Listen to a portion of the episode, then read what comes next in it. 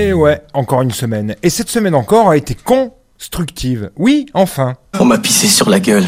Bah oui, enfin, ne nous emballons pas. Relativement constructive, puisque nous aurons enfin vu que Marlène n'était pas si constipée que ça, puisqu'elle a fini par se chier dessus, bien comme il faut, lors de son audition par la commission d'enquête sénatoriale mercredi. La ministre, à l'origine du Fonds Marianne destiné à lutter contre le séparatisme, a tenté de nier toute responsabilité dans les dérives, en renvoyant la faute sur son cabinet et sur l'administration. Elle s'est ridiculisée pendant plus de deux heures, ce qui en aurait fait démissionner plus autre. Mais à l'image de la plupart des membres de nos gouvernements successifs depuis des décennies, cette chère Marlène est née avant la honte et ne devrait pas démissionner de sitôt accrochée à ses responsabilités comme une moule au radeau de la méduse.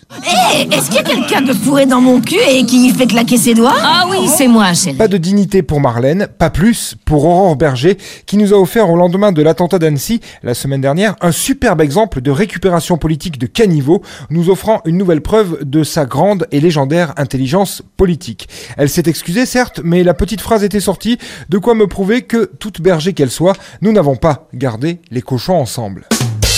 Bon, euh, quand je disais que la semaine a été constructive, je m'emballais un peu quand même, parce qu'hormis ces deux sorties ministérielles qui sont constructives pour quiconque n'aime pas notre gouvernement, à savoir 5 Français sur 6, il faut bien noter que la semaine a quand même été bien dark de chez Glock, collection Cringe, printemps-été 2023. Tu vois bien, nos clients sont tous des naves. Bah oui, hein, des faits divers sordides un peu partout, des féminicides, des affrontements de plus en plus violents en Ukraine, des climato-sceptiques qui parlent maintenant de sécheresse asymptomatique, car il y a eu quelques orages, alors cela franchement, je ne sais pas ce qu'on peut en faire sérieux. hein. Les noyer Ah ben non, avec les soucis d'eau. Euh, à moins qu'on ne les noie dans leur propre urine. Tiens, c'est une idée. Les petits pipis ne comptent jamais. En plus, euh, c'est bien souvent les mêmes qui ont commencé en fin de semaine dernière à se réjouir qu'un vilain méchant migrant syrien ait perpétré cette attaque sans nom dans un parc à Annecy, avant de découvrir que le psychopathe en question était en fait chrétien et qui, depuis cette information, crie au complot.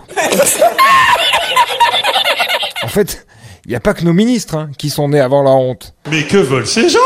Franchement, on se demande comment on peut, en 2023, être aussi inculte et sûr de soi à la fois. Ça me dépasse. Et en même temps, pendant que ces gens-là sont occupés à expliquer pourquoi la Terre est plate, comment la NASA nous ment depuis 1969, et que les aliens sont en train de chier dans un jardin quelque part dans le fin fond du Nevada, nos brillantes têtes pensantes peuvent sans mal voter le texte de loi sur la reconnaissance faciale qui vient de passer au Sénat. Préservatif trident pour triple bite.